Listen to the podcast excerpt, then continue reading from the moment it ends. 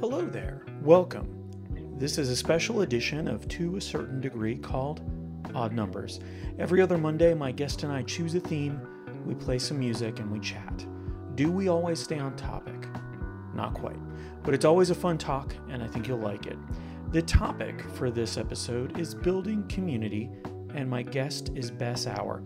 Bess started Florida BlogCon back in 2011 with the goal of creating a place where up and coming bloggers social media influencers, and others could get together, connect, and discuss best practices. The event has grown and now includes professionals with thousands of followers, but the same goal building each other up. For more on this episode, please visit toacertaindegree.com. And now, on with the show. Grizzly Bear on WPRK, Winter Park, Florida. You're listening to a certain degree. Good morning. My name is Nick. Every week I have the honor and the privilege of coming in here to WPRK and speaking to a very special guest. This week is no exception. A returning guest, a returning DJ on WPRK, and a community builder in her own right. Bess Auer is here. Good morning, Bess. Did you mention Grizzly Bear? Yeah, that was the name of the band. I was a little worried that you saw something on the way to the station that I did not. No, no, there are no grizzly bears roaming around Winter Park.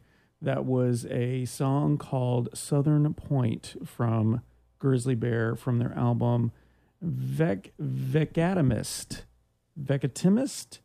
I'm not sure how to pronounce that. One or the other, tomato, tomato. Yeah, yeah, yeah. I think is how the grizzly bears call it, tomato or tomato. There we go. Well, thanks for having me. Yeah. Well, thank. Uh, I appreciate you being here, getting up early. I know that you don't set an alarm, so that's uh, that's a tough one for you. But uh, we have a few things to talk about. You have a big event coming up in September, and so I wanted to have you back so we could talk a little bit about Florida BlogCon. But, but this is the odd numbers version of To a Certain Degree. This is episode 23. And this is the odd number FFL BlogCon, number nine. Number nine. So, see, it all is coming together. I'm merging my hands together as if people on the radio can see that. But the idea was for this one is to have a theme. And so we were discussing it and we were thinking about building community, community builders. And I think that means something different to a lot of people. There's a lot of different definitions, I should say. And there's a lot of different ways to do it. Yeah.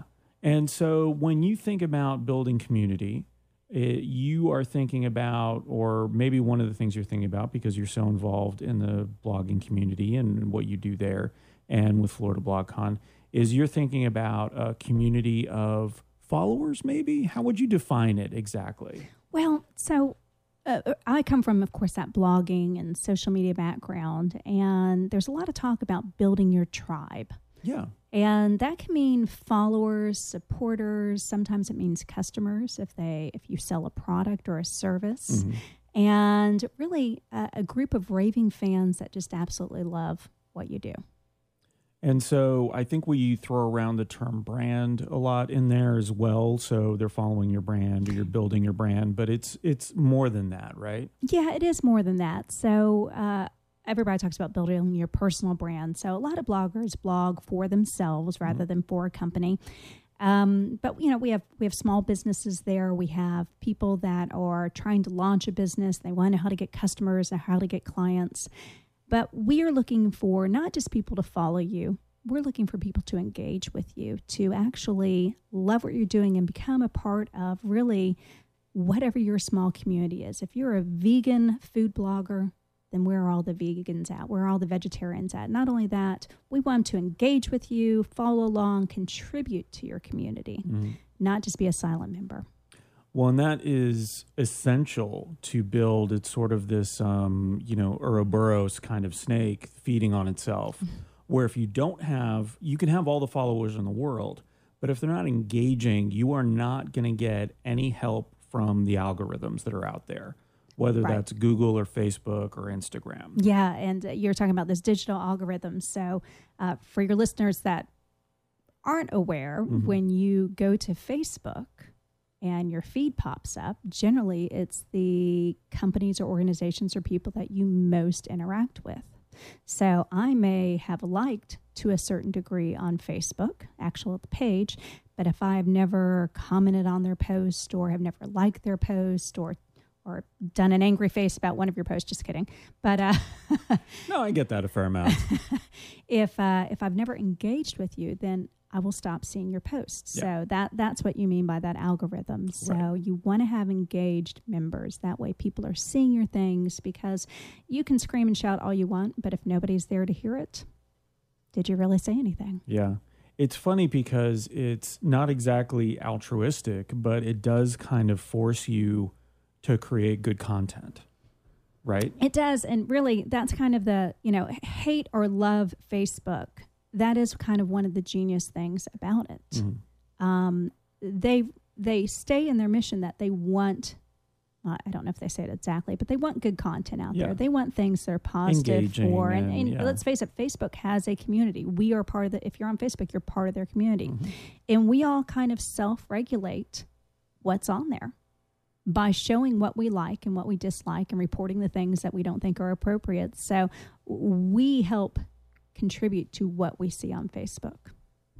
So you mentioned a vegan blogger yes. and building a tribe there. Can you go into an example? I yes. think somebody who might be speaking at Florida BlogCon. Yeah, well, she's not. She's not speaking this year. She has spoken before. So uh, Jen Ross is uh, one of my favorite examples for building community because I've just been so blown away. So I met Jen several years ago at a, a Black bloggers meetup, and it was a community of, uh, of African American black bloggers that I had the privilege of going and, and joining and being with. And the idea was to get that community engaged. And I got to meet her, and we were paired up with somebody. And Jen was my partner that I was paired up with. I'd never met her before. And she's this bubbly personality. And at that time, she was creating uh, cooking videos and she had a food blog, Day Jen Eats and we were assigned an accountability partner and I was her accountability partner and we had to check in with each other and so I got to know her that way and she had these really amazing goals. She wanted her own restaurant. Maybe. She went back and forth. She's like, I do, but I don't. I don't know if I want to. And really she just needed the confidence, right? Yeah. yeah. So I have watched her grow from having this community. And first of all, if you're vegan, you are part of this amazing community. I'm not vegan. But boy, they are rabid with their following. They love to engage, share what restaurants are vegan. They will travel to support other people that are vegan. Mm-hmm. So it's really kind of this engaged community to begin with. And Jen was part of that community and she started building that community, her following, her tribe through her food blog.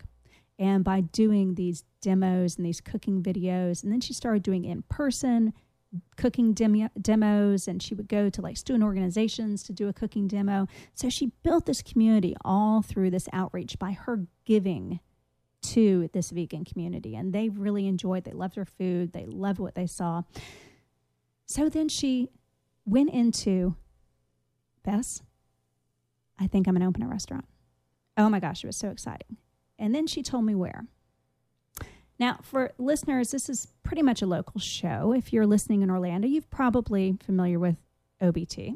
Mm-hmm. You probably don't think vegan food when you think of OBT.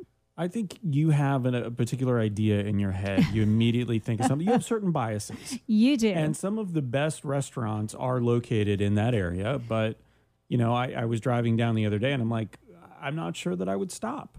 And that was my thought exactly. And she then went a step further and she said, Bess, it's going to be in a gas station. I'm like, you mean an abandoned gas station? No, in an active gas station. I thought, oh my gosh, Jen, this is never going to work. I was a naysayer. And uh, that is, if you've ever tried to build a community, there are naysayers in your community. Sure. There are people well, that say it's not going to work. And here's hopefully, this was interesting to me. I was reading an article the other day from what is what used to be Gawker Media has been bought out a couple mm-hmm. of times. Yep. They own a number of different uh, blogs, and they they create some content that you could look at and say this is controversial or not, whatever you think about it. But they actually had one of their reporters go in and talk about the most recent ownership change and what that brought to the organization. Like really report and be critical on the actual uh, the new owners And I was so refreshed by that because it's really hard to get people to give you an honest interpretation of what you're doing. Well, even even naysayers won't always give you an honest. They're Right. just giving their opinion, and it may be valid or not. Right. You know what? What's the the Kipling if poem? Um, if you can doubt yourself, now if you can trust yourself when others doubt you, but Yeah. make allowance for their doubting too. Right. You know, exactly. So, you, but Jen, you know, she took my input. I'm like, Jen, that is a drive by.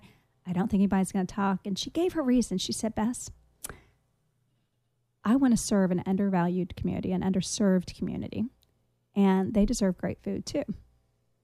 I said, okay, go for it. And she did. And it was amazing. She opened up this amazing little restaurant. We used the hashtag vegan gas. And not only did her vegan tribe, her community that she'd spent a few years building online, travel to OBT Mhm. to support her in her new endeavor, but the community right there around her, the one that she said, I want to serve, also embraced her. So it was wildly successful. In fact, it was so successful that she outgrew that little restaurant. And then she said, You know what? I think I want to move to Eatonville. There's a great space there. It's like three times the size. And again, I want to serve a community that may not have had Yeah. access to a close by vegan restaurant. This time, I trusted her, and I was no longer a naysayer. I said, I think it's a fabulous idea.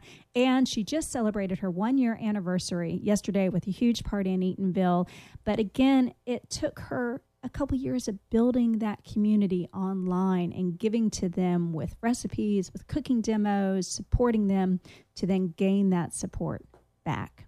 I think what you'll see is in a lot of cases, it's almost like going out and testing a concept first, seeing if the community is there and they value this, and then taking that next step and going to the gas station and then going to the next restaurant and then Yeah. hopefully let's see what she does uh, next. Oh well, you know, I, I think she might. I, I'm encouraging her. I, I believe a spot just came up open next to her, the the restaurant, or not the the restaurant, the space next door to her. So I'm I'm encouraging to to expand. I think she's actually outgrown where she is right now. So It's that busy. And, oh, yeah. she's just amazing, smart business mind, and uh, serving a community that she is passionate about, and they have embraced her. So she has done a successful job of building not only online Mhm. but a community offline in real life.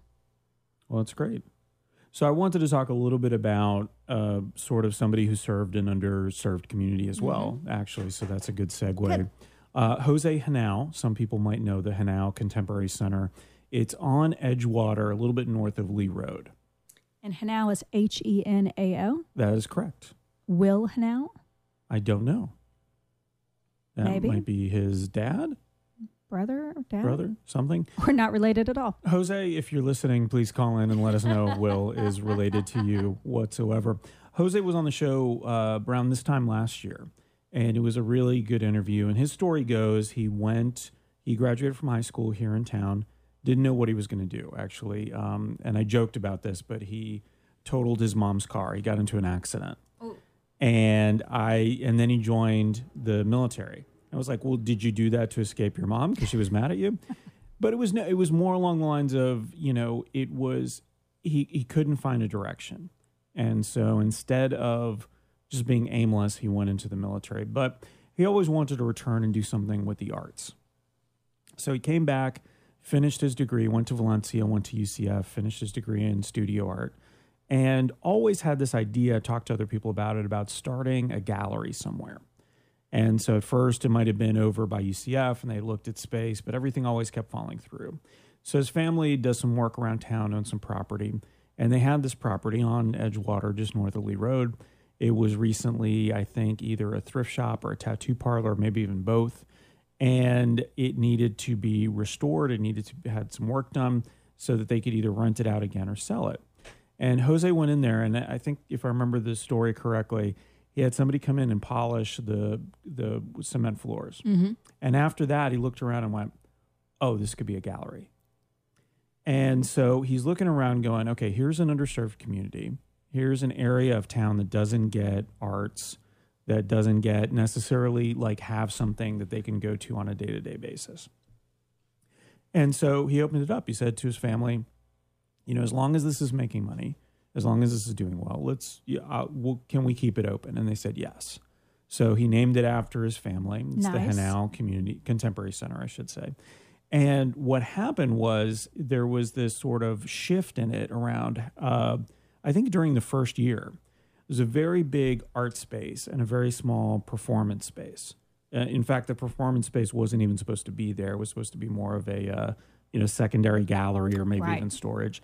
And it turned out what the community wanted and needed. Um, and by underrepresented, I also mean the the community there, but also a younger community here in town that was looking for a space to house smaller performances Mm, right. at a cheaper rental. Not rate. everybody can rent out the Bob Right. Carr or the or even Will's Dr. Pub. Phillips, yeah. yep. Um, and so that's what ended up happening where he reversed it out and now it's big performance space, small art gallery, but you know, still the ability to do a multiple, you know, a spectrum of different types of uh, shows and stuff there. So if you haven't been, I have not. Center, um, really he's built this community through this space. And so while he he will be the first to admit he's you know not necessarily great at social media, um, he has some people working for him and helping him with that. It's really been about the events, and it's really a little bit of a best kept secret here in town. I feel like Oh, that's amazing. And it sounds like the community told him what they needed. a bit, yeah. So I think listening. It's funny you brought up the naysayers, but it's also listening to your audience and saying, you know, I, I don't know if Jen from DeGen was going around and cooking something in particular, and people said, oh, what about this? Or, oh, I really like, you know, they really were all about this instead. Um, so it is about listening to your audience a little bit and maybe not being so focused on, I want it, it has to be this. Like, this is the box that I built, this is what I wanted to build, and this is all it's ever going to be. Well, you know, uh, if you're in a business, it might be that, you know, you're building your product, you Yeah. see your vision, but community building, well, some of them turn into businesses, or Sure. if you're a business, you might be building a community to support what you're doing. But even then, it really is listening to your audience. I mean, Yeah. think about, you know, customer feedback all the time. That's why there are uh, huge call centers with uh, handling customer service, listening to those customers. And the, you know, the businesses that succeed are those that adapt. I agree with that wholeheartedly. Let's leave it at that for now. If you want to include any community builders in particular while we're playing a song and you want to call in 407 646 2915, I haven't done that in a while, so maybe see. Because I think it's good, um, obviously, to ask the community for their community builders. Yeah. Okay, let's do that then. This is The Sparrow by The Flaming Lips on WPRK, Winter Park, Florida. You're listening to a certain degree.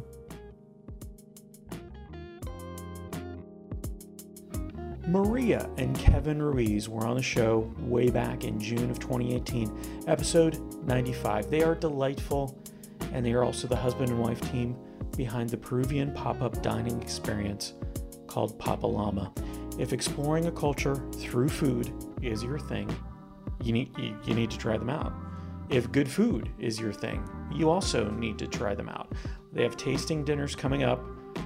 I think they sell out pretty quickly. I'm going to say that right now. No, I don't think they do sell out pretty quickly. Get over there. They're at East End Market. They're delightful. Facebook, Papa Llama, or go to Papa Llama, that's with two L's, dot co. Now back to the show. The Flaming Lips on WPRK, Winter Park, Florida, from their, I think, relatively new album. I think it was just a wide released called King's Mouth. It was an exclusive to uh, Record Store Day earlier this year. That was The Flaming Lips with The Sparrow. It was a good morning song. Yeah, yeah. Waking up, getting getting going. Good morning. My name is Nick. Speaking of getting going, I'm not sure. This is Odd Numbers. I do this every week. Every week I have a very special guest. Bess Auer is here. Former WPRK DJ, current host and organizer of Florida BlogCon, which is coming up in September, I think the 7th. September 7th. Is that correct? So Saturday, an all-day event Yeah. where you're going to learn a lot about you know a number of different things so what i would encourage you to do is go to uh, floridablogcon.com and check out the speaker list. Yeah. There's some speakers that are very handsome.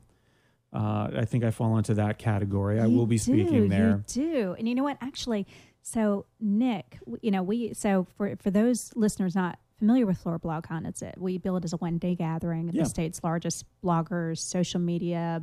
Uh, peeps and marketing pros, and you can be a novice or just curious about blogging or social media, and be a small business owner that needs to do this for marketing, or you can be a seasoned pro that has millions of followers. We get all types there, but we have a variety of speakers, and your topic Mhm. podcasting and then repurposing that audio, Yeah. my planning team was so excited about.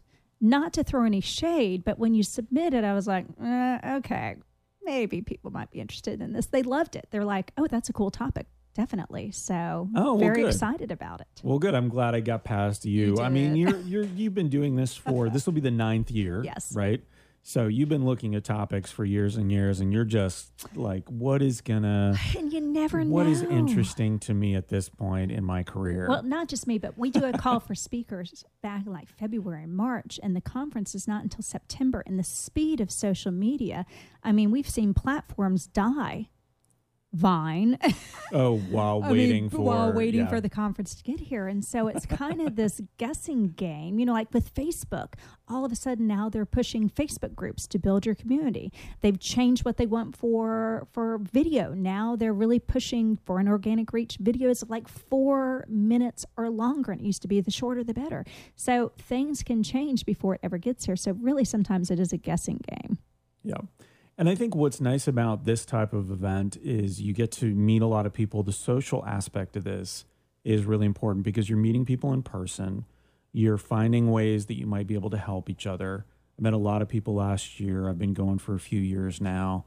And it's been always a very educational, even if it's something that's not necessarily something I'm doing right now. It might help me with some aspect of something that I am working on. Yeah, yeah, and, And it's good so- to you know. I, I'm I'm not an expert in anything, but I know a lot about uh, you know a lot a little about a lot of things. Sure. Uh, simply because I get to sit in on some of those great sessions. Jill of all trades. That's me. Yeah, very nice. Well, let's talk a little bit more about community building. Mhm. And so, one of the ones that I wanted to talk about is a blogger. Um, is one of my favorites. She came on the show very early, and it's funny because I think that sometimes bloggers who have built their communities not necessarily by accident, but They're all by accident. Give me a break. to a certain to a certain degree, like just very authentically, Yes. right? She's just like Organically, yes. uh, all I've done is go out there and be who I am, and it turns out that people like that. Was uh, Lindsay from Lemon Hearted. So I think a lot of people have followed her. They've seen her on the best of lists for Instagram, most uh, followed or most followable Instagram account, right. things of that nature. And by the way, yes, please follow her. But uh, she was a little surprised when I asked her to come on, and it was, you know, following her to this day and interacting with her here and there is she wants she doesn't necessarily want to be a celebrity. That's not why she got into it. She really wanted to um, just showcase her skills as a writer, get better as a writer. And I hope I'm not putting words in her mouth. So if she's if I'm wrong, Lindsay, and you're listening, please give me a call. But from the interview that I did with her, looking back at, at that, this is what I gathered from that. So uh, again, I'm I'm trying to give props to somebody without putting words in her mouth but she's created a lot of city guides. She's very big on supporting local, like to the point of she always puts out content. She makes, uh, you know, she doesn't make a huge deal of this, but I know of this of her that nobody's ever paying her to put out this content. Nobody is paying for her lunch when she writes the review of their restaurant or something along those lines. So you feel like you can trust it. 100%. And she's great at photography. So, you know, it's engaging in terms of the photographs. And it shows in the number of followers that she has. And this is a pretty hyper local. She's doing some other stuff here. And, you know, like uh, I think she went up to Savannah recently, Atlanta, uh, St. Pete, those sorts of things. But it's a fairly hyper local site. It's only going to apply and really interest people who are either visiting Orlando or live in Orlando. And even if they're visiting, it's going to be people who don't necessarily want to Right. go to the theme parks. They are here for the food, they are here for the drink, they are here for other cultural things of that nature. So she's one of my favorites here in town. And I think that that is um, something that you will also learn from because she does a lot of marketing tips. Well, you know, so you hit something very important. Actually, two things. One was the trust yep. of the community. You have to be able to trust those community builders that they're being authentic and you can trust what they say and what they do. In this world of, I hate to say it, but fake news and you know uh, fire festivals and you know stuff like mm-hmm. that, it, it's it's a big thing to be able to trust what they say is what they mean. And uh, some community builders are great at conveying that. Um, others, it's a struggle for them because they go back and forth between, well, I have to monetize and you know to keep this going, and so it's it's a fine balance. But it's something that I think the community builders, those who are good at it, never want to betray. They never want to betray the trust of their community, and so that's an important thing. And the other, you mentioned she's hyper local, and to be a, a, a community based blog or community that's set around a geographical space, um, those can be wildly successful. You know, mm-hmm. Bungalower here in town, Pulp Town. So there's several that really leverage that local community. And sometimes those are the most engaged. They may not be the biggest, they may not have 5 million followers, but should they if they're talking about local events? There's only, right, what, three exactly. million people here in yeah. Orlando. So but they may have better engagement. People may be looking and hungry for that information more than maybe communities that have those 5 million members. So don't always assume that bigger communities are better. And that you need millions of followers. Right. To be engaging, to have good content, like it doesn't necessarily translate to the number of likes. Yeah, no, it doesn't at all. And follows and stuff you have. Yeah, my big challenge, just to because I like talking about myself. Obviously, if you listen to the show at all, you know I love talking about myself.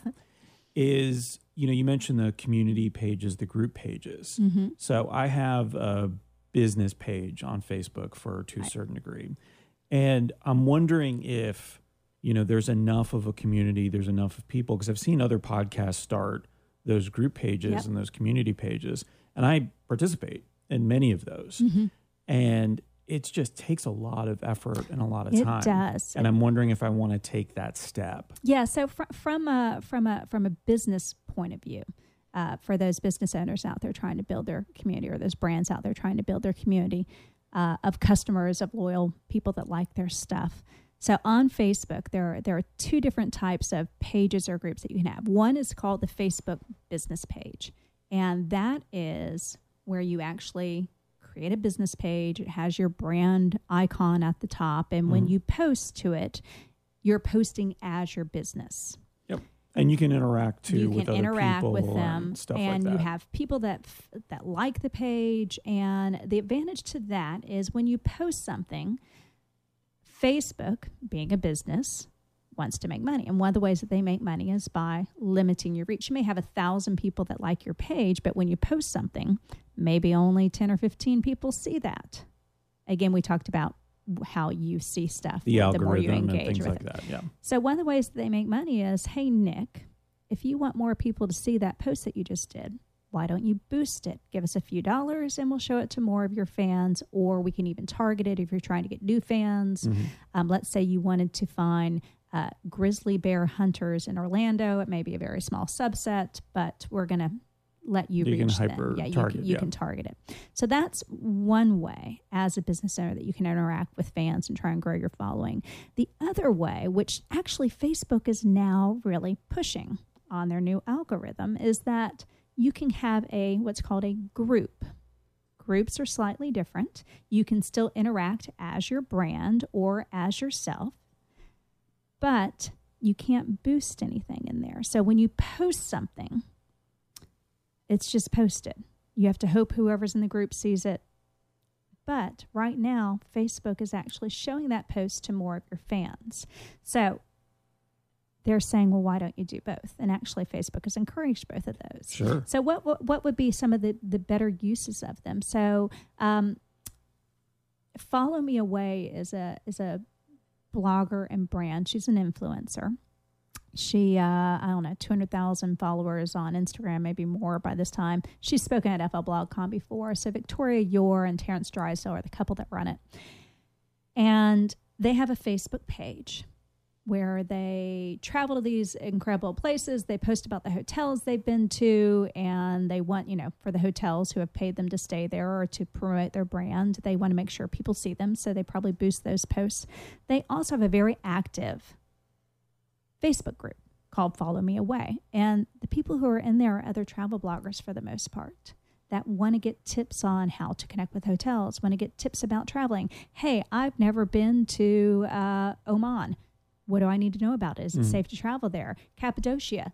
Am I allowed to crawl out on the rocks and in the caves to take pictures? Things like that. And hers is one of the most engaging, engaging Facebook pages I've seen, but she's posting in there like five times a day. And so you have to know if you're going to do a Facebook group, it's going to take a different sort of energy than posting the one time on your Facebook page and then boosting it out there. So right. it is a type of different type of community building. It's going to take some effort to do that. It might be well worth it. In Victoria's case for Follow Me Away, it is well worth it for her. But you have to decide okay, is that something I'm going to put the energy into? And then what is my goal with it? So I see a lot of people asking and posing questions to their listeners. I follow a lot of podcast ones. Yep. And uh, another one is to start some sort of, not necessarily a contest, but um, Chris Crespo, who was in here last week or the week before, mm-hmm. uh, on his for Cinema Crespediso, which is a movie related podcast, he actually challenged people to watch 100 movies or TV shows this year. So yep. you post it. So Crespo 100 is the uh, is the hashtag and you put in, you know, six of a hundred, seven yeah. of a hundred, and so on. And so you have to come up with those, but also, and you know, you have to react to other people's posts as well. So you have to be pretty pretty ready to dedicate some time yeah. to that. And the other thing is on these Facebook groups, general, I mean, you can control the settings. You can make it a secret group where nobody can really see it unless you've invited them to join. You can make it a closed group where people have to request to join. Sure. Um, and you can control as the administrator of the group who can post it. Does it need you know moderation approval before that post shows up? Um, one of the more active ones I've seen here locally is Ricky Ly Tasty mm-hmm. Chomps. So Ricky Ly is a local food blogger. TastyChomps.com is his blog, and he has an Orlando uh, food blogger, well, not food blogger, Orlando restaurant group. I guess that's the best way to describe it. So Ricky Ly Tasty Chomps, I think it's Orlando Restaurant Guide something like that. Um, and Ricky, if you were listening, Ricky, you can call, call in. in. Yeah. um, I mean, it's got thousands of members that are all always asking questions. Hey, I need a great great place for Korean barbecue located between the airport and Disney. So, I mean, you can ask very specific questions like that, and then you'll get like you know forty or fifty people chiming in with uh, Korean barbecue places. Mm-hmm. So it's a very active group, and it's a great place for people who Eat in Orlando to connect. So it can be very active. If you get that group built right, you're not going to have to always be the one posting. Maybe other members might start posting as well. And that's really the goal is to create that, you know, critical mass of content and of people who want to be involved in a particular topic. Yeah. They have to be motivated about it, they have to be passionate about it.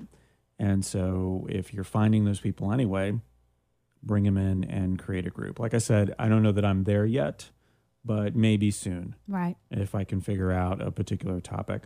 Well, let's leave it there for now. I do want to call out uh, Lemonhearted is lemonhearted.com. One of the other things I wanted to mention about her was there's a great article she just posted about WISP Orlando. Uh, WISP uh, stands for What Is She Painting? And they are painting stuff around Orlando. I think it was a collection of three artists and they are uh, creating some really neat things, including a mural in Thornton Park about the wif- uh, women's suffrage movement. So I thought that was really good. So it's again not just a food blog, it's not just a uh, dessert blog, it's something a bit more than that. So thank you very much to Lindsay for the work that she does. And I found it. I was totally wrong on the name. So, if you're looking for a group of almost 12,000 members to join of other food eaters here in Orlando, Orlando Foodie Forum presented by Tasty Chomps. There you go. Orlando, uh, Orlando Foodie Forum. Orlando Foodie Forum presented or, by Orlando Tasty Foodie Forum. there you go. Uh, let's listen to a song, Neutral Milk Hotel. This is Two Headed Boy. You're listening to Odd Numbers on WPRK, Winter Park, Florida.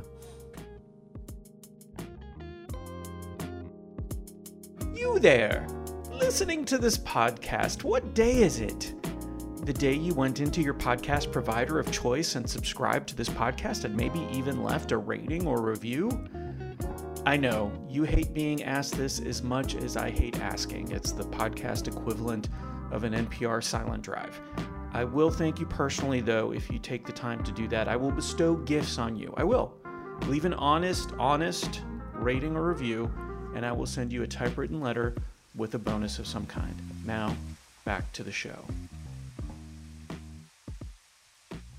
And a sudden ending to that song, Neutral Milk Hotel with Two Headed Boy from their 1998 album In the Aeroplane Over the Sea. And it actually says aeroplane. I'm not just saying that as a weird. I thought you were being fancy. Yeah, I am fancy pretty often. Good morning. My name is Nick, aka Senor Fancy. I am here every week, and every week I have a very special guest. This week, no exception. I like the way you say very on that special guest. I, I honestly, I love everything about what I do here because of the fact that I get to talk to people every week and meet new people sometimes, bring people back who have been here before, like my guest today, Bess Auer, is here. And Auer, in case you're looking her up, you want to follow her on any of the social medias, which I encourage you to do, is A U E R. Sounds like Auer, but it's A U E R. Thank you. Yeah, I wanted to make sure that was out there. But I, I I'm just so happy that I, you know you're taking time out of your busy schedule. Well, you paid come me in. extremely well to be up this I, early. obviously, I paid you to say good things about me. That's why I pay you. Let's keep that in mind, Bess.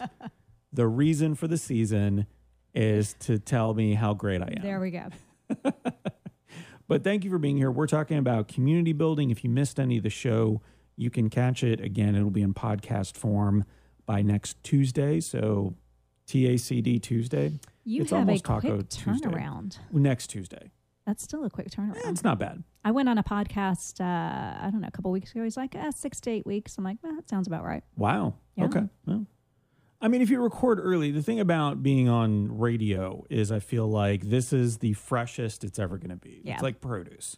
You're going to get it today. You're going to listen to it this morning. You're streaming it on your computer or your phone, or you're listening to it on the radio. And I'm completely rotten by next week. You are 100% fermented by next week. Ah, Even better. Yeah.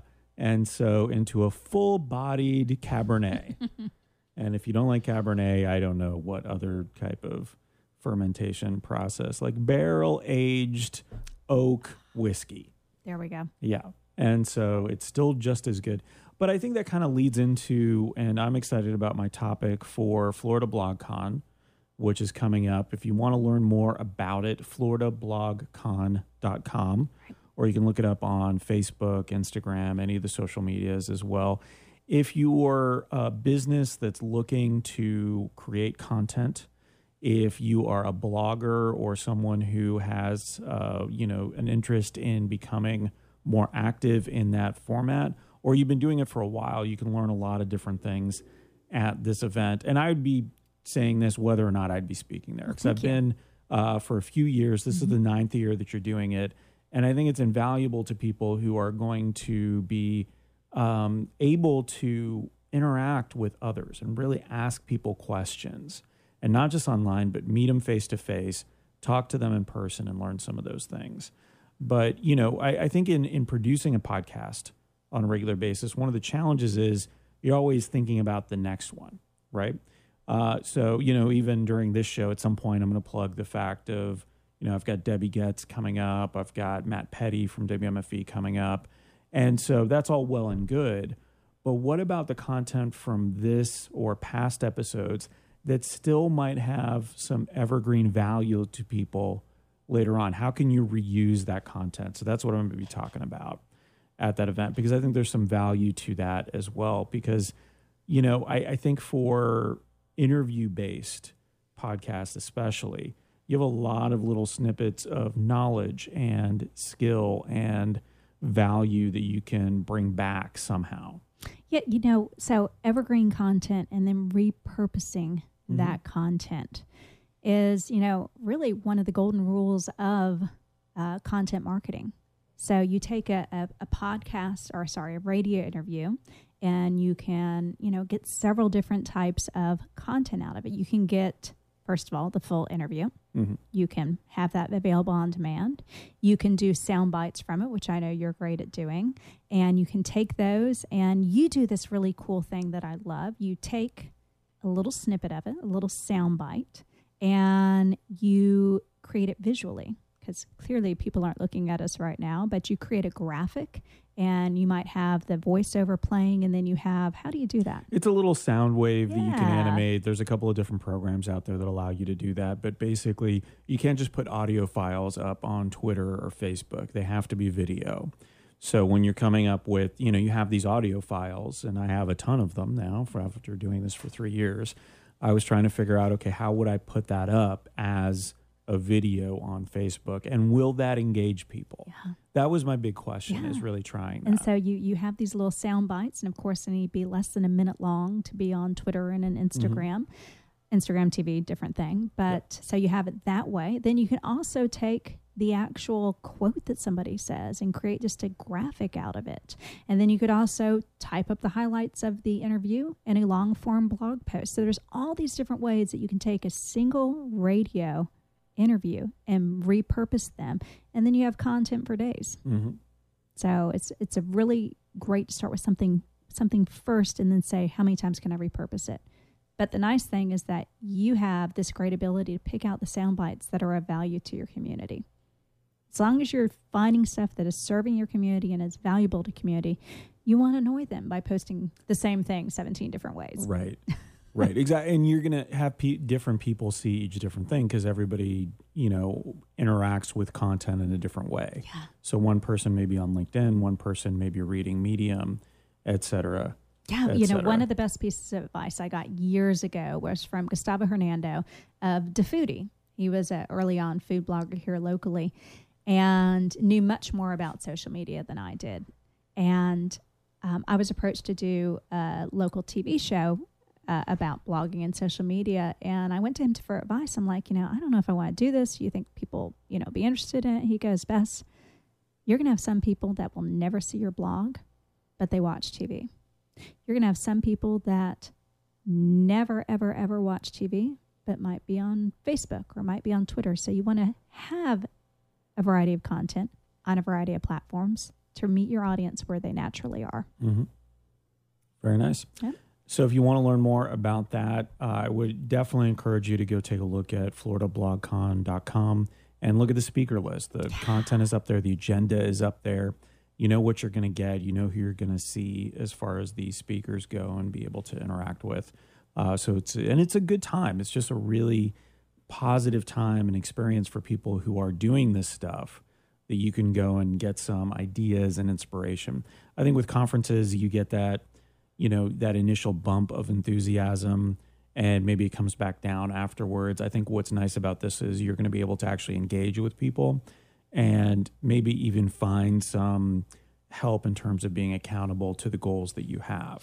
We we see that so we get we get marketers and bloggers from all walks of life. We have food bloggers that attend, we have travel bloggers, we have uh, local event bloggers, we have PR people that attend, marketers, we have small business owners that attend. And the nice thing is they live here for the most part. Mm-hmm. Now we do have people that travel from all over the state to attend. We have people that come, you know, we had somebody from Europe two years ago come and attend. So we do have people from out of the area. But the nice thing is chances are you might be meeting somebody that you can schedule coffee with next week to continue the conversation yep. or to to collaborate with. So it's nice. It's one of those conferences where we'd like to say we have that hyper local focus, uh, but we still feel like a big time conference. So it's the best of both worlds. Very nice. Well, let's leave it at that for now. We're at the end of the first hour already. We're going to come back with another hour of community building. We still have to touch on Maker for Orlando, PechaKucha, the College Park community paper, and the downtown community paper. Um, also, we have a pop quiz for you. As a native Orlandoan Bess, we're going to have a pop quiz for you in the next hour. Now I'm all nervous. Yeah, I know. As a former teacher as well, I thought that Oh, would no. really help you too. So let's play a few of the top of the hour messages, and then we're going to come back with some music. Uh, and you're listening to Odd Numbers on WPRK, Winter Park, Florida. Thank you so much for tuning in. Way back in December on episode 114, Elliot Hillis of Orlando Meats was on to a certain degree. It's a great episode, and I would encourage you to not only listen to our chat, but check out his podcast called Offcuts. It's food, it's fun, it's uncensored.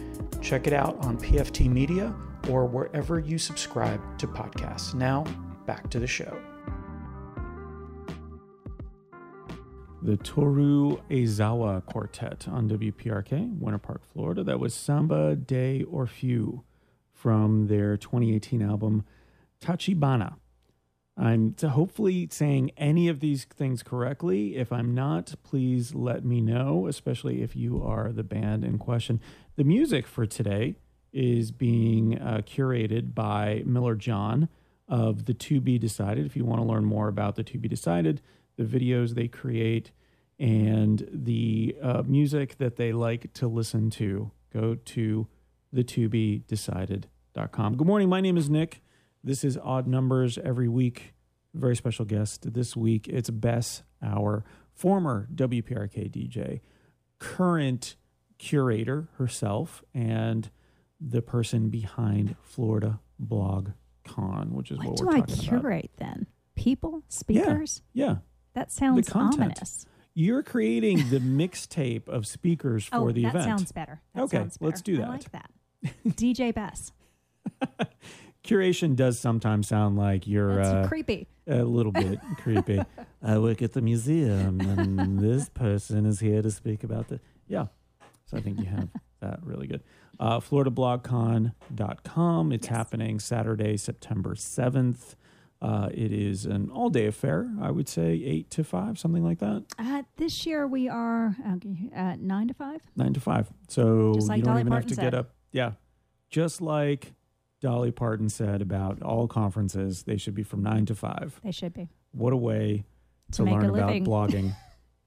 there you go. There's your tagline right there. So uh, it's something to check out, but also, so, you know, the topic that I think that led into for us today, and Odd Numbers is a topic based show that we do every other week, and uh, with my guest is about building community and community builders here and around town. So a lot of them are going to be represented, I think, at Florida BlogCon, even though it is a, a statewide event. You're going to have a lot of people from out of town as well. I remember last year I met some people from Georgia, from South Florida, from all over the place in Yeah, terms one of of what our one of doing. our speakers this year is from South Florida, uh, Dr. Gayle Carson. I Mm. believe she's.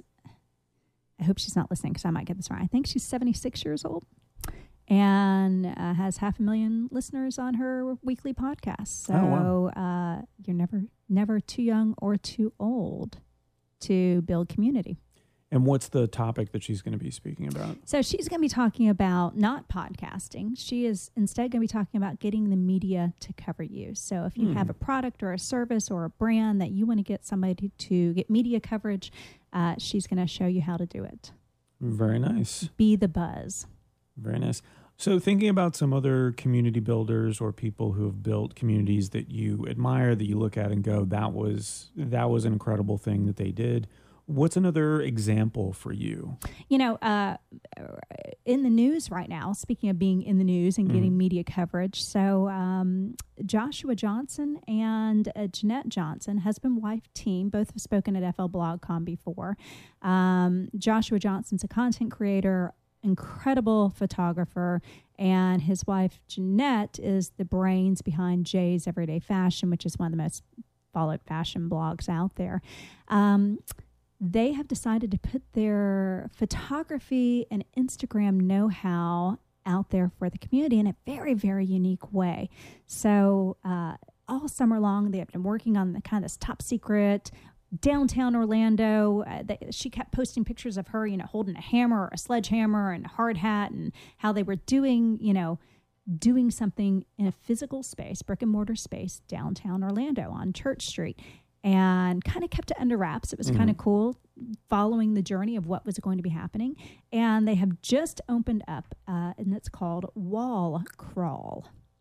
And the idea it's a studio space, but not your traditional photography studio. Instead, different sections of the wall are decorated in different ways. So you might have a section of the wall that's got pinstripes and pink umbrellas. You might have another section that's got palm trees. Another section's got maybe uh, little miniature hot air balloons going around. Another one's painted black and white. So the idea is you book your studio time and then you go there and you stand in front of the different, I guess, murals. And some are painted by local artists, some mm-hmm. murals. And I think they're going to be rotating out those yeah. murals and artists.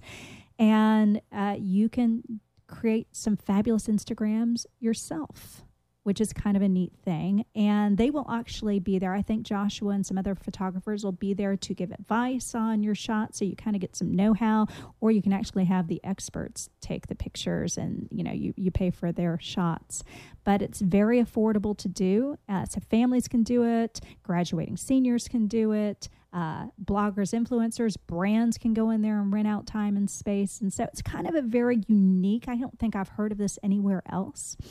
Um, and so they have been able to leverage their kind of local media personality into getting a lot of coverage for it. Not only do they have all the influencers talking about it, but it's a really cool concept. But they, you know, had the local news out there covering it mm-hmm. and doing some some little pieces on it. So uh, very exciting to see that happening. So there you have uh, community building in a very unique way. I think it's interesting because you're seeing more and more businesses that are starting up and creating their physical space or maybe redesigning and redeveloping their current space around a very picturesque location, but also a specifically picturesque wall right. within. And the one i'm thinking of off the top of my head is Craft & Common mm-hmm. downtown a beautiful wall that they have this uh, mural with the plants on it and the, the neon light on it. And you know really encouraging people to stop in i have had a picture right there i've done a selfie with alfred espedal yes yep. And so, what's interesting too is some spaces, and I'm thinking of, I was just over at the Heavy the other day because uh, the person who hosts the show after me, Ashley Ann Gardner, and I uh, she does Orlando Theater Hour.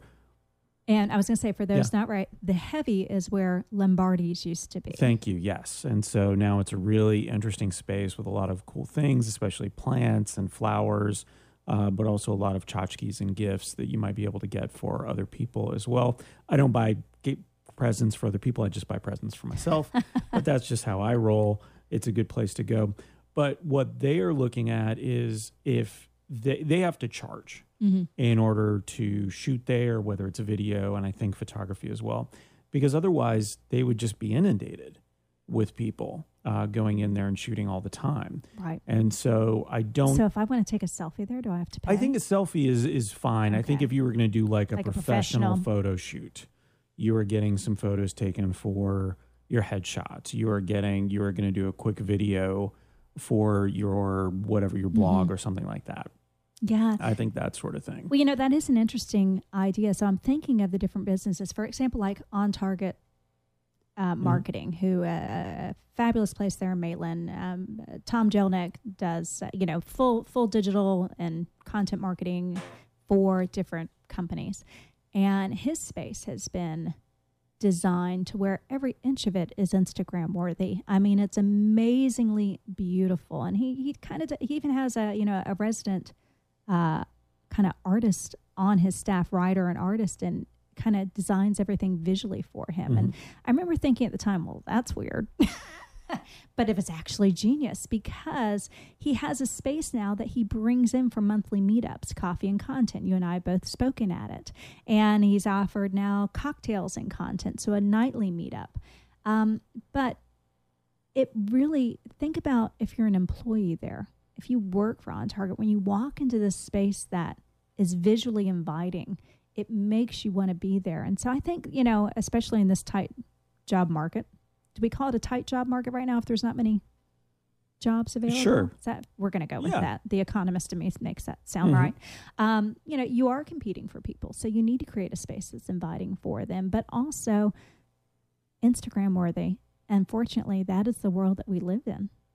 Yeah, whether or not you you think that's a value, that is exactly uh, what is going to help right bring business and ultimately Craft & Common and on Target. You know, they're doing that because they want pictures taken there. They want them tagged. They want people to realize that they know what they're doing when it comes to that stuff. And it's organic marketing that you didn't have to pay for. Yeah. Except for the paint. Yeah, exactly. And all you're doing is really making your space even more good looking. Yeah. Okay. That that doesn't seem to be that much of a problem. Yeah. Yeah. Uh, so let's leave it at that for now on that topic. We're going to come back and talk more about a few other things. Let's listen to another song. This is going to be Daisuke Tubari with 243.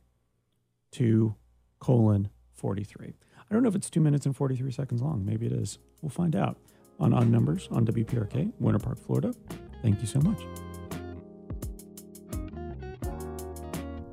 You have a social media account of some kind. You have a brand you're trying to establish.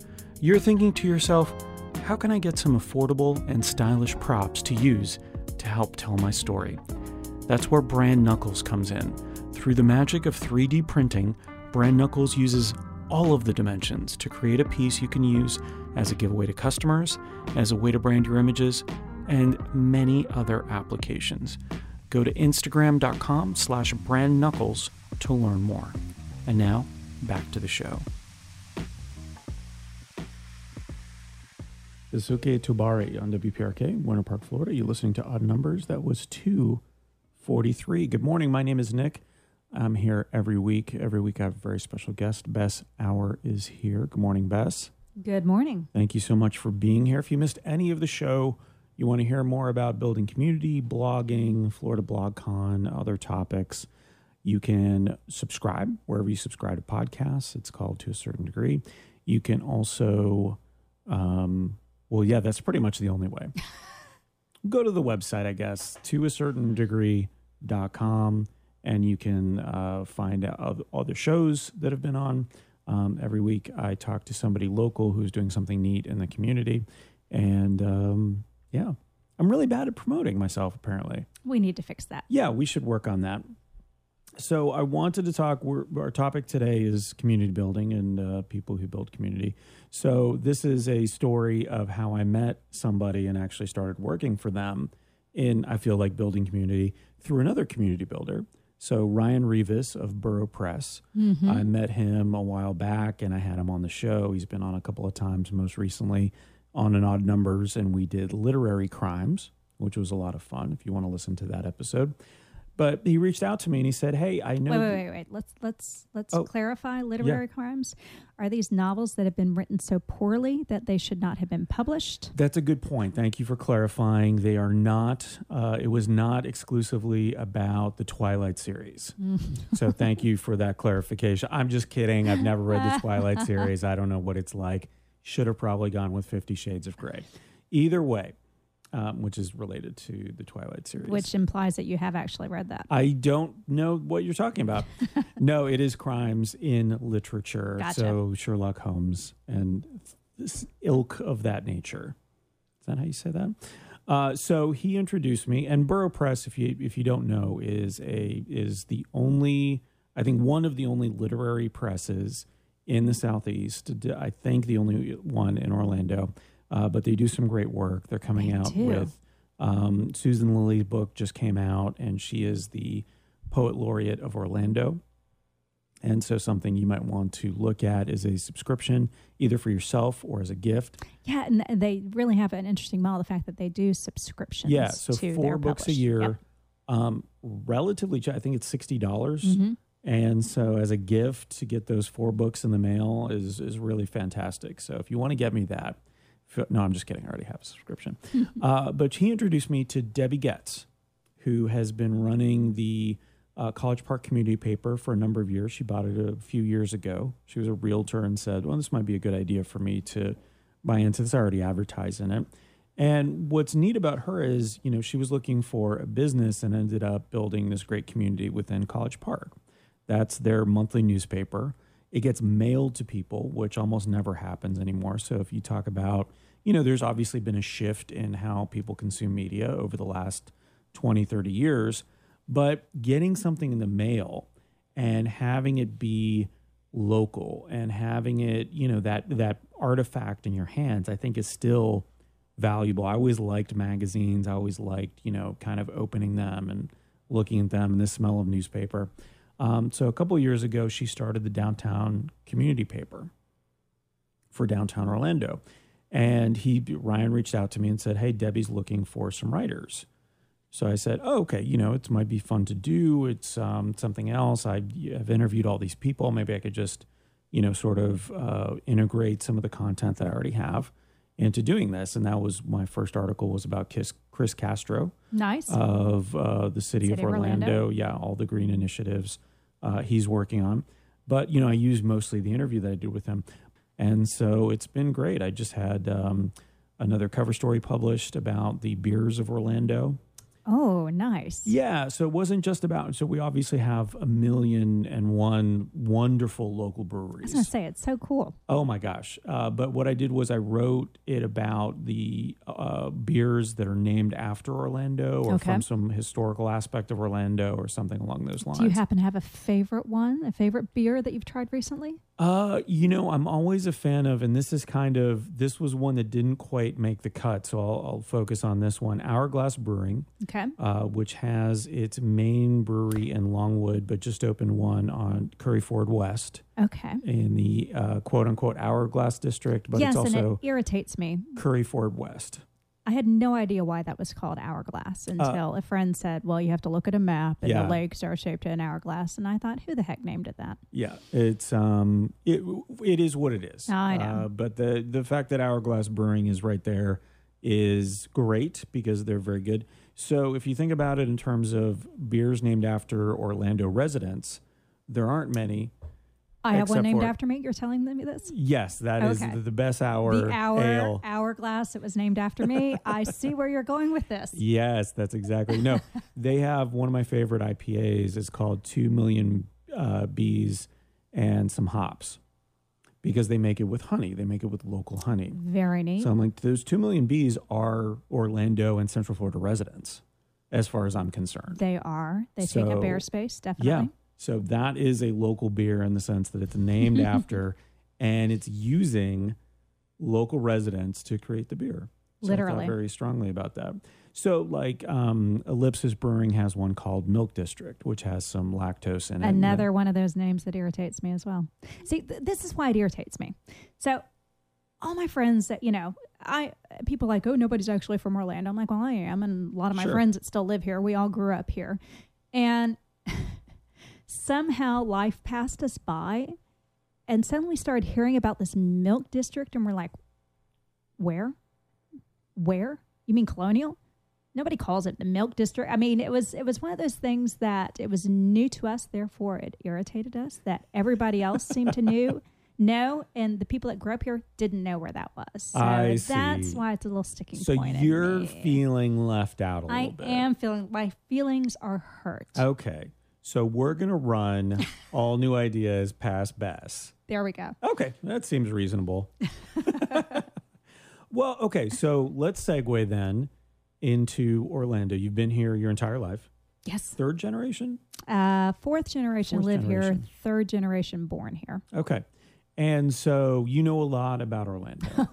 you might think, but clearly I don't since I didn't know where the Milk District was. Well, let's go into more historical terms. So every week um, uh, I've stopped doing the quizzes myself because okay. I have a wonderful quiz master. They can come in yes. and do it. Simon Time of Simon Time Trivia. He does trivia around town seven nights a week. It's his full time gig. So he knows trivia. That's awesome. Yeah. And so if you want to look him up, Simon Time Trivia on Facebook, and um, but he's got some questions for you. Oh no! Yeah, my palms so, are sweaty. Get all five right. We become Mom best friends. Spaghetti. Okay. One or fewer, which would be zero if you're not good at math. Okay. We become bitter enemies. Okay. So I actively try to sabotage you over the course of the next just a week. All right. I won't continue that. Maybe through all Florida right. BlogCon. All right. Because that could be really funny. Got it. Or terrible. So, are you ready for your questions? Uh, no, but Bring him on. Simon, take it away. Hey, hey, Nick, it's Simon time, and I've got five questions based around Orlando for you and Miss Bess. We are doing something different in that they are all true or false questions to see how well you know the city beautiful. Let's begin. Question number one True or false? Orlando is home to more than 1,000 lakes. Now, you're a swim mom. You married a swimmer, and you had a swim related uh, channel out there. Yes. So you should know about lakes. Well, they do have what's called open water swimming. Mm-hmm. In the Olympics, it's an Olympic event. Yep. And many of the pool swimmers also swim open water. They have a, a 5K. They have a, a, marathon swim now. Can you imagine swimming for two hours nonstop? They actually, it's really cool. They the coaches stand on the end of a dock or in a boat, and they have this long stick you know, all right. So you know at NASCAR when they drive into the pit and you see the big flags hanging out over there. Yeah, so you know where to stop. Yep. So they have that. So they have the big sticks or the big long poles with a with a drink on the end of it that the swimmers just grab as they go by. They flip over on their back, then they throw it away and continue swimming. So, wow. Yeah. So you would think I would know this. I, am going to go with yes. It sounds so, like a lot of lakes, but there's a lot of little ponds out there and things like that. So I, it depends on your definition of lake. Like if it's a true like Lake Maitland body of water or or if you know some of those little so we're know, not talking retention ponds. We're talking lakes. Lakes. So true or false? I don't think a thousand. I don't think a thousand. I think okay. that's too many. So you're saying false? A false. The answer that is false. Orlando is home to more than 100 lakes. So true lakes, I think there is what we're looking for. So right, okay. But if you counted the retention ponds, I think it would have sure, been true. as we all count mm-hmm. sometimes. Well, real estate agents do. Oh, yeah, for sure. Okay, ready? You're yes. 1 to 0 so far. Nice job. Number two, true or false? Lake Eola is actually a giant sinkhole. Its deepest point is 80 feet. Hmm. Uh, yeah, that's hmm. false. Sinkhole, its deepest point is 80 feet. That's false. No. You it's don't think so? False. I don't think it's real. Okay. I don't think that was ever a sinkhole. All right, ready? Nah, no. That is true. Ah. Yes, indeed. True, true, true. All right, one and one. Yeah, I didn't know that either. I uh, thought it was some sort of man-made thing. But, well, you know, uh, I knew it was originally lake, but I thought it had been like, yeah, I thought more man-made added into. It. I didn't yeah. think it was ever that deep. At some point, it's eighty feet. So, so, people are taking their lives into their own hands when they go out in those swan boats. I've always if felt that one way. One were to capsize, and the Coast Guard could not reach them in time and they did not have swimming skills. So I'm I'm I'm worried now. Okay, I think that could be said of any lake anywhere. Okay, great. All right, ready? One and one. Question number three. The first highway in Central Florida was Colonial Drive, which was originally paved brick. Colonial Drive was that the first highway in Central Florida? So I'm trying to figure out his definition of highway versus sure. regular road. Right. Okay. So the idea is that it is a, you know, it, it's not necessarily like an I four. No, it doesn't I have get, to it's be. not an interstate. Right. But you know, Orange Avenue was a main street. Man, these are tough questions, Nick. Yeah, no, I don't go easy on my guests. Um Sure. I'm going to go with true. True. Okay. That sounds specific enough. That answer is true. Yes, indeed. The first highway in Central Florida was Colonial Drive. I like how he definitely has this little sense of drama in that pause. Yes, yeah, it makes very me nice. very nervous. So you're out of bitter enemy oh, territory. So Thank nice goodness. job on that. So you have two right, one wrong, two more to go. Okay. Number four. The tallest building in Orlando is the Wells Fargo Center at 441 feet. Which one is the Wells Fargo? Is that the old Sun Sun uh, Trust building? I don't know which is which. so there's still a SunTrust okay. building. Right. So that hasn't changed. Are Are you familiar with a Wells Fargo building? No, I don't know Orlando? which one it is. Okay. Okay, so you're not going to help me at all here. All Absolutely not. I mean, I just tried to, but that was it. So I remember growing up when the CNA building was the tallest building. Yep. And my grandfather uh, had a law office downtown, and his his I don't know which building he was in, but he was on the sixth floor. And I remember sitting downtown Orlando watching one of the the parades from his office building nice. overlooking Orange Avenue. And I remember thinking I felt like I was on top of the world.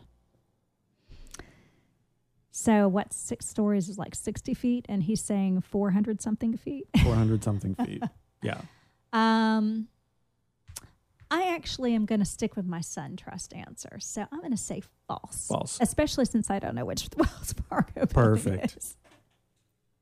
That is false. It is the SunTrust Center that is Orlando's tallest building. Yeah, I don't even know if there's a Wells Fargo building downtown. Oh, good. So I Yeah. don't feel quite so dumb. All right, last question. All right. You got three right, one wrong. If you get one more right, I think we're not going to be quite best friends, but we'll elevate our friendship a little Okay. bit. Okay. And our final question true or false? The major motion picture Lethal Weapon 3 featured the demolition of Orlando's old City Hall in its opening scene. Absolutely true. Mm. That is true. Yes, indeed. Those were your five true or false questions about Orlando. Thanks, Nick. You know, it was always fun when they filmed something here. So you had that scene. You had Steve Martin's Parenthood. Do you remember that Oh, movie? they did a little bit oh, here, that yeah. was a big deal. I remember they rented out one of uh so I went to Winter Park High School and one of one of our friends, they rented out his house to be the main house where the birthday party was. And it was always so much fun. And I was so sad when filmmaking kind of left the state. Mm-hmm. And I'm thrilled to see that it's coming back. You know, they're filming parts of so National Geographic is doing a new The Right Stuff series. Yeah, they'll be filming some of And that here. actually I just saw yesterday where they were doing some filming in historic the historic part of downtown Sanford. So Mm-hmm. I love that it's back. I think it's only positive for the state. I agree. My only claim to fame as far as filming locally was Days of Thunder back in the 80s. Are you in that? I was not. And they filmed very little of it in uh, Daytona. right. Even though I think two of the big scenes are based in right, Daytona. yeah. Of course, that's how it happens. but the bedroom, uh, the hotel scene with Tom Cruise and Right. Nicole Kidman was not even a soundstage. It was basically in a warehouse they had built. So I got to sit on the bed. Which wasn't soft, by the way. It wasn't a mattress. It was basically just made to look like a bed. It was a frame like that. So that was uh thank you. So four and one on trivia. Are Very still- nice we're still friends? We're even better friends than we were I before. like that. Hey, speaking of so speaking of movies filmed here recently, um, so the WWE produced Fighting with My Family. Yeah, Have you seen that? I haven't. It is one of my favorite movies. Is it good? It is good, and I'm not a wrestling fan. It was just a delightful movie, but parts of it are supposed to take place in Orlando. And they have the scene where they're driving down I 4. You can see the buildings. You're like, I see that. But then suddenly they have them, you know, working out at the beach in the morning. And I'm like, we're not that close to the beach. Yeah, yeah, yeah. they kind of ruined Nice. it then. Well, Simon Time, I actually want to get him on the show to tell this story, but he's actually a former wrestler himself. And Really? so, yeah, so if you want to go up and put him in a headlock at any of his shows, feel free to do that. He does. Simon, if you have not yet seen Fighting with My Family, it's, it's a good one. Go check that out. Yeah. Uh, so Simon Time, Simon Time Trivia Show. Uh, you can also hear him on PFT Media. He does a podcast as well, a trivia podcast, uh, and then Simon Time Trivia on the Facebook. Let's take a break, and we will come back with Bess Auer. Now that we're better friends, we got to talk about that, what that means, uh, how much I'm following her around, how often I have to post about her, that sort of thing. Let's listen to Cage the Elephant with Spiderhead because that seems appropriate on WPRK, Winter Park, Florida. You're listening to Odd Numbers. This episode was recorded live on August 5th, 2019 on WPRK 91.5 FM. You will hear things on WPRK that you won't hear anywhere else. There's always something interesting happening, so listen early and often. The To Be Decided is a YouTube channel, or is it more than that? I vote for more. Miller and Davis are partway through their fourth season, but the videos are standalone and cover many topics, such as obscure Japanese bands from the late 1990s, ranking albums by a band called King Gizzard and the Lizard Wizard. Where else are you going to get that? Get to your computer and then get over to get your computer over to how about you type into your browser youtube.com slash the to be decided for more. Now back to the show. Cage the Elephant with Spiderhead on WPRK, Winter Park, Florida. You're listening to Odd Numbers. My name is Nick. Only a few minutes left for the show. I do this from 7 to 9 every week. Every week, I have somebody who's doing something neat in the Orlando area. That can be a maker, that could be an artist, that could be a community organizer, an event organizer, as is the case this week. I think I have all of those things in one with Bess Auer. Good morning, Bess. Good morning. Thanks for having me. Of course, of course. And I'm looking forward to uh, Florida BlogCon, which is coming up on September 7th, floridablogcon.com for more information. And I would encourage you to go look at these speakers if it might help you, your business, your blogging that you might be doing out there somewhere, or you might be thinking about doing as well um, whether you're doing this a lot or you're just starting out, I think it's a good idea to go to something like this. Um, and it's got people from all over, including myself.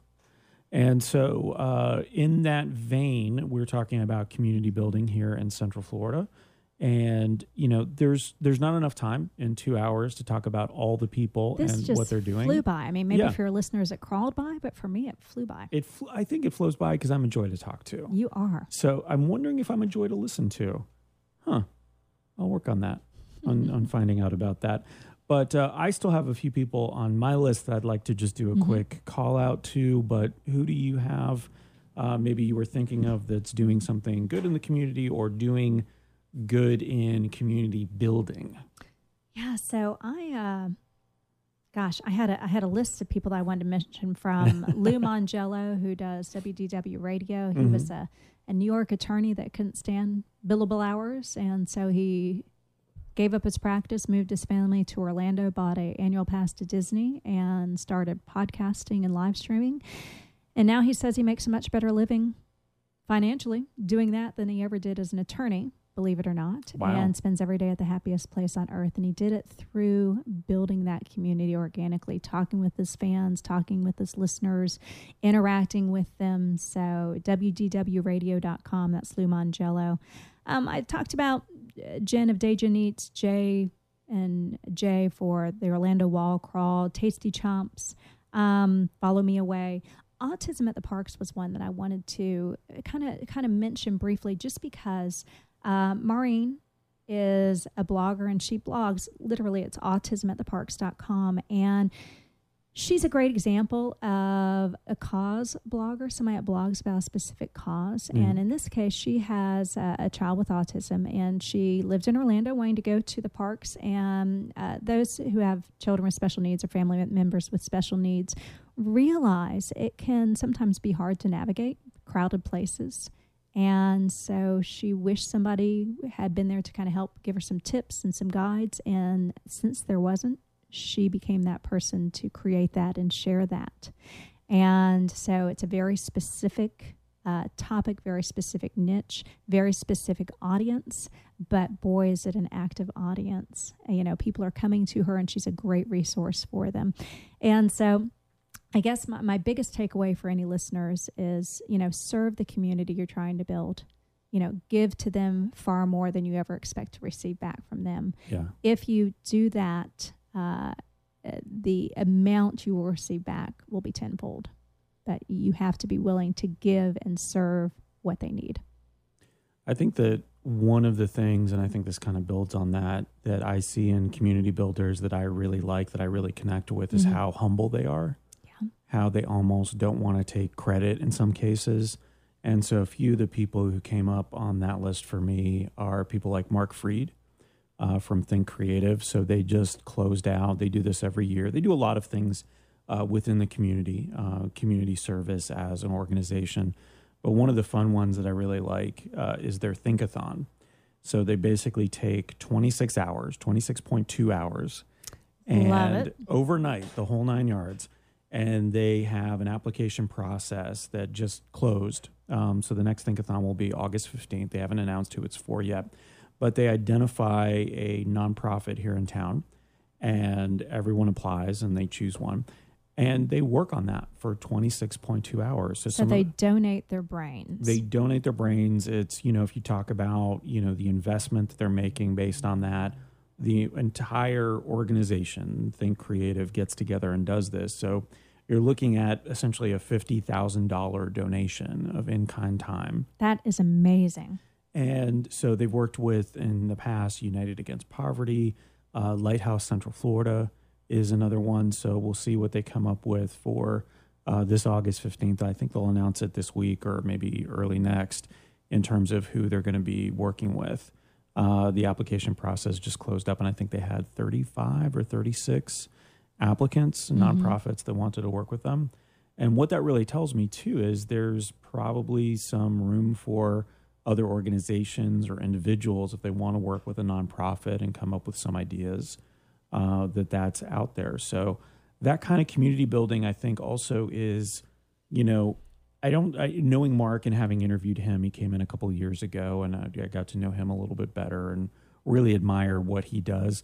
With the exception of the stuff that he does on the fitness side, mm-hmm. he does the you know the Ironman stuff and all that.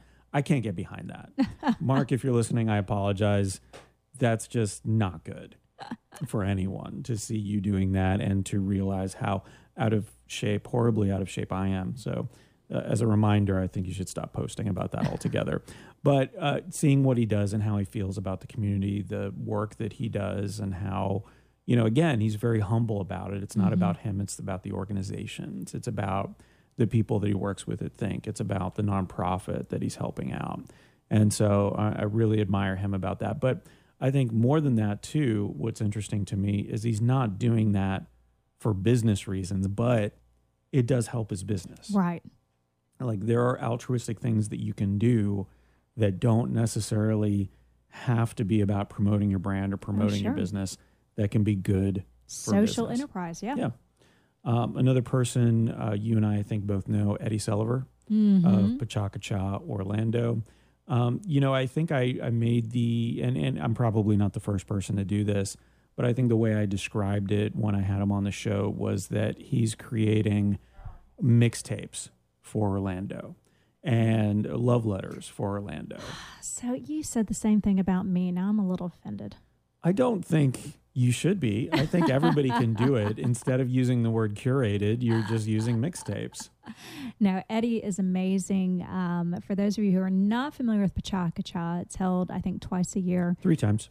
Three times a year. And uh, Eddie curates. Mm-hmm uh, different speakers on a, on a given topic, and they're always so interesting. One of my favorites was a Valentine's Day one where the topic was love, but all the different forms that love comes in, including uh, robot love. So, I mean, just really intellectual, inspiring, motivation, deep thinking, cause you to turn around and look at yourself type talks. And again, the PechaKucha is a format where you have 20 slides for 20 seconds. So the whole per slide. Per slide. Yep and the whole presentation from each person takes what six minutes and 40 seconds? That's correct. And so it's just this little mm, power punch of a presentation. And you presented. Yeah i did last year. So the next one coming up i think is november 8th mm-hmm. um, that'll be coming up at the dr phillips center. So that's another thing. It's a really nice venue. It's a yeah. great event. And uh, yeah i did the november one last year. It was a lot of fun. Very harrowing I wrote a little bit about it, the experience itself on my blog, mm-hmm. because it was, I, I, think, worth talking about afterwards. And it's it's a challenge, even if you know that you can speak in front of people, even if you have that self confidence, because obviously that's something a lot of people are fearful of for very whatever reasons. You just speaking in front of people, I think, besides death, is probably the top two fears right. of people in general. But even if you think you're good at it and you can get up in front of any size audience and speak on a topic, that format is an equalizer. That brings everybody back down to the same level, whether you're you've been speaking in front of people for 20 years or you've never done one of those before. Because the slides auto advance, so you have to know you your no stuff choice. and keep up. yeah, you have no choice. It is that 20 seconds can be super fast or two years off your life. yeah. It was really a lot of fun. But Eddie does that out of the kindness of his heart. Um, he does that for no personal profit of his own. Yeah. Um, and you know another another favorite presentation, somebody that I wanted to mention. In fact, I'm wearing their shirt. Is Mark Middleton has oh, also yeah. spoken. So Mark Middleton, for those of you like me that grew up here, you remember Mark Middleton as the sports anchor on WESH Channel Two, and he no longer is at WESH. Instead, he is the co-brains behind uh, a a phenomenal community growing Bolder, not mm-hmm. growing older, but growing bolder. You can find all their stuff at growingbolder.com. And he's on a mission to rebrand aging. You know, uh, when we when people are typecast are typecast as grandmothers, there are all these withering, gray-haired grannies that can't get around. And he said that's not what grandmothers are like. Grandmothers are running marathons. Grandmothers are climbing Mount Everest. And so uh, he's rebranding aging in such a positive way. So it, it's an amazing community that he's building. So uh, he was one of these that also gave a great PechaKucha speech. Very nice. And the last ones I want to bring up, it's actually the day after the next PechaKucha is Maker for Orlando. Um, these are two people I know take or want very little of the spotlight, but Ian and Candy Cole, husband and wife. I got to meet Candy through my time here at Rollins College. I did my MBA and she was in my class there. Uh, Ian, actually, I traveled with as part of that MBA program. Where did he, you go? Uh, we went to Prague, as oh. a matter of oh. fact. Fancy. So Ian and I had a little adventure where we went to the makerspace in Prague. Oh, cool. Um, and, you know, it was a fairly dangerous nighttime escapade where we almost got electrocuted and may or may not have held spent uranium in our hands. but having said all that, you know, Ian and Candy, I think I would have met regardless because of their involvement in the maker community here mm-hmm. in town.